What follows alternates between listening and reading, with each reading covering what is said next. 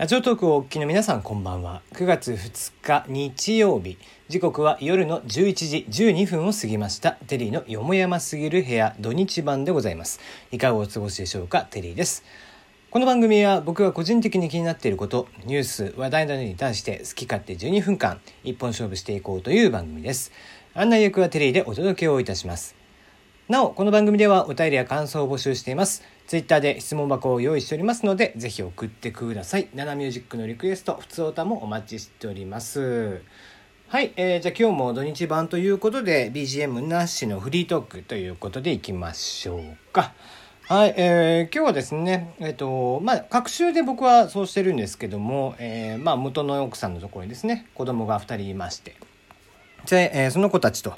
えー会うという日だったんですけども、えー、何ですかね、えー下の子はですね、宿題が終わってないということで、えー、もっか宿題をやっていますと。いうお話で、えーなので上のお姉ちゃんだけが来まして中学校1年生になるんですけども、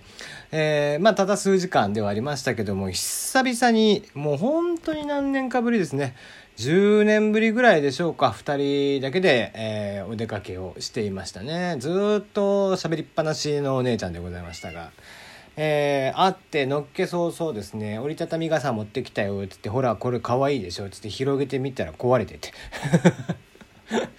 壊れとるんかいって言って「あ壊れた」っつってちょっと広げてみたら本格的になんかこう、えー傘のあの棒のとこあるじゃないですか。それがバキって取れてましてね「えーあもうダメだ」っつって。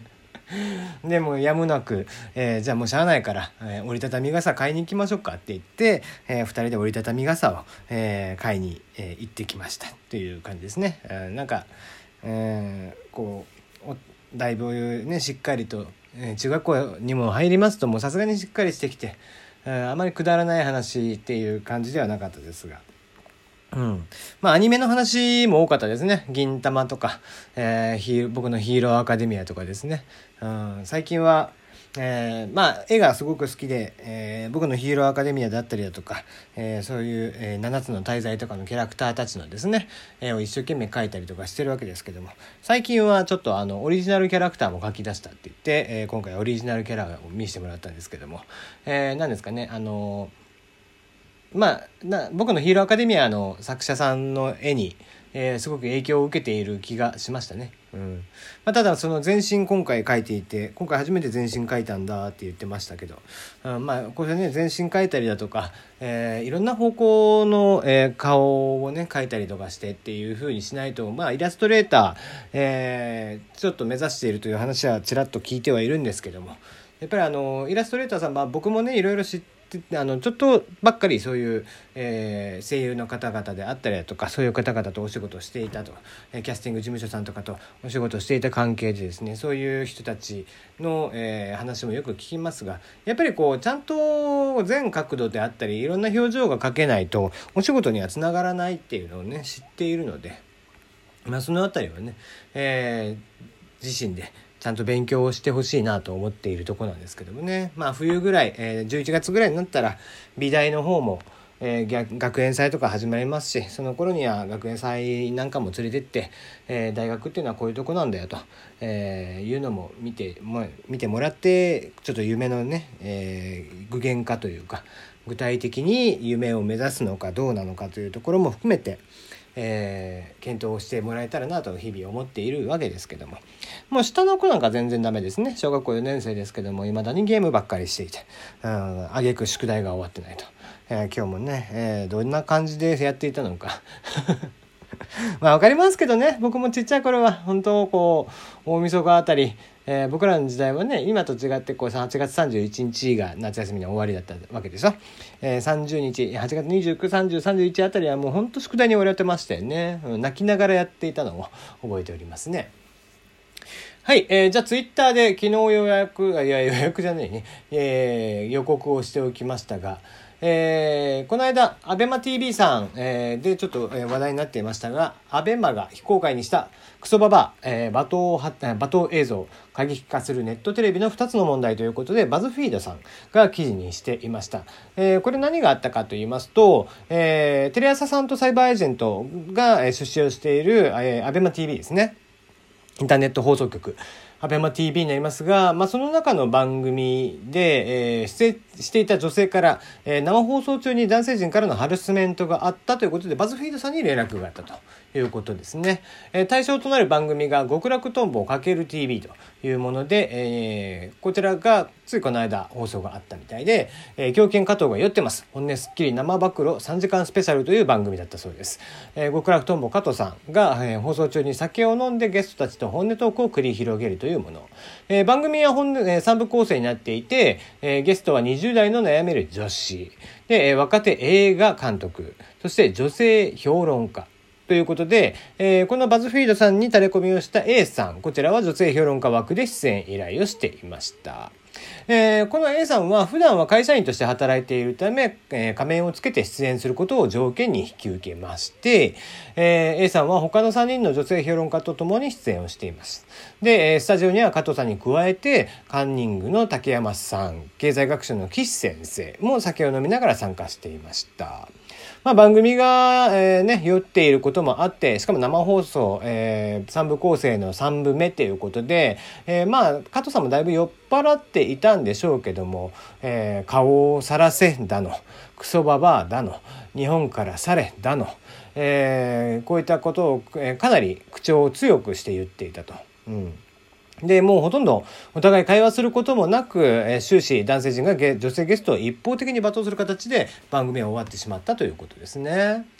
うんまあなんちゅうかこうそのまあ、今回だから対象になって何何が問題かっていうところで言えばこれ地上波では完全アウトですよね。うん、で、えー、地上波でもしこれをやってしまったら完全に苦情が来る内容になりますし、まあ、おそらくは BPO、えー、放送倫理番組向上機構ですね、えー、こちらが第三者機関として、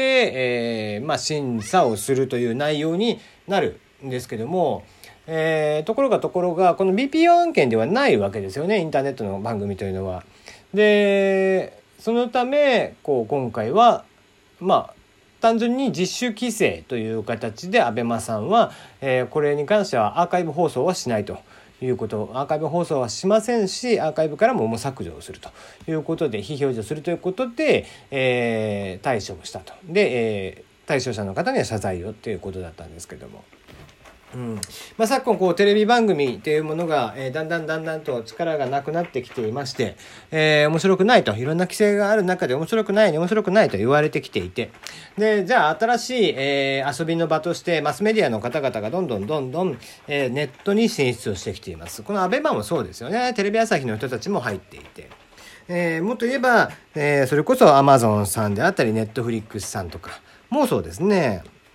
うん。まあ、ネットフリックスさんなんかはバラエティとかっていうよりはアニメであったり、ドラマであったりという映像コンテンツ。えー、アマゾンさんの場合にはそこにバラエティも加わっていると。いう感じですね。うん。まあ、アマゾンさんはアニメではないか。えー、どっちかというとバラエティ寄りですかね。うん。で、結構過激な内容多いですね。ドキュメンタルであったりだとか、えー、今田さんと東野さんの番組であったりだとかですね。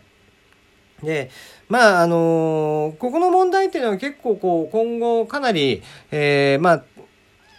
そうですね、きっちりとガイドラインを決めていかなければいけない部分なんじゃないかなとは、個人的には思っていますね。やっぱりこう、インターネットのテレビだからといって、えー、正直無法地帯であってはならないとはやっぱり思います。うん。えー、しょまあ、とはいえですよ、こうまあ、これ、いろんな今回の問題というのはあって、見方によっては、いや、加藤さんの問題で、まあ、最近スッキリとかやっていて、だいぶイメージがいいとは言われつつも、えー、極楽ともなんかっていうのは基本的に口が悪いとか、喧嘩ばっかりしてるとかですね、えー、狂犬と言われてる加藤さんと、えー、山本さんのコンビでしたので、まあ、一般人に対しても、えー、罵詈雑言加えるみたいなのは当たり前のようにあって、えー、アイドルとかにも当たり前のようにあって、みたいなことがあったので、そういった方がやる番組っていうことで、えー、そういったまあちょっと罵詈雑言をされても、えー、ハラスメントをされてしまっても番組の趣旨としてあらかじめもしかしたら聞いていたのかもしれないと考えると一概にじゃあその人だけが悪いのかっていうあ加藤さんだけが悪いのかっていうところではあるんですけどただ、えー、そういったった中でも、えー、何でもありにしてしまうというのはやっぱり良くなくて、それは番組サイド、番組企画サイド、制作サイドの問題かなと思うんですね。加藤さんは決して僕は悪くはないと思っていて、えー、加藤さんは狂犬加藤、えー、浩二がといった番組タイトルになっていて、自分が求められているものをした。っていうことですよね。もちろんこう、スッキリのイメージとかがある中でよくやってると思うんですよ。あの、めちゃイケなんかでもたまにね、弾けたりとかしましたけども、えー、そうた中で、こう、加藤さんは加藤さんで番組の企画、えー、趣旨に、えー、ちゃんと準じて、自分が求められているポジションで、えー、キャラクターとしてやったっていうところはあるんです。ところがところが、えー、これは、えー、制作者サイドとしてインターネットのテレビだから何でもやってもいいと加藤さんに何言わせてもいいみたいな番、えーと、方向性で作ったっていうのがやっぱり一番の問題なのかなと思うんですね。えー、Amazon のドキュメンタルなんかも、まあ、笑いに対して極限の笑いというのを追求するといった中で、えー、ほぼほぼ全員真っ裸になるみたいなのってそれが決して面白いのかどうかっていうのは正直僕には分からないところですね。えー、歌丸師匠が、えー、某芸人さんが最近売れているけどどう思いますかって言われた時に人前で裸になることがそれが芸なのかって言われたら私には分からんみたいな ことを言ってましたが、まあ、まさしく僕も同じことは思います。うん、やっぱり芸とか、えー、番組とかっていうものは、えー、きちんと作られていったものとして、え、提供していく方がまあ面白いと思うんですよね。うんえー、瞬発力っていう中でアドリブ力とかは当然あるんですけどもそうしたものだけになってしまうと不造無造になってしまう。えーとにかくこう何でもありという世界が決していいのかどうかこのインターネットの番組っていうものの在り方はインターネットの本質ではあるものの果たして、公序良俗というところをどこまで考えていくのかっていうのは非常に今後難しい問題になってくるのかなとは思っていますがやはりガイドラインがまずは必要なのかなと思っていますね。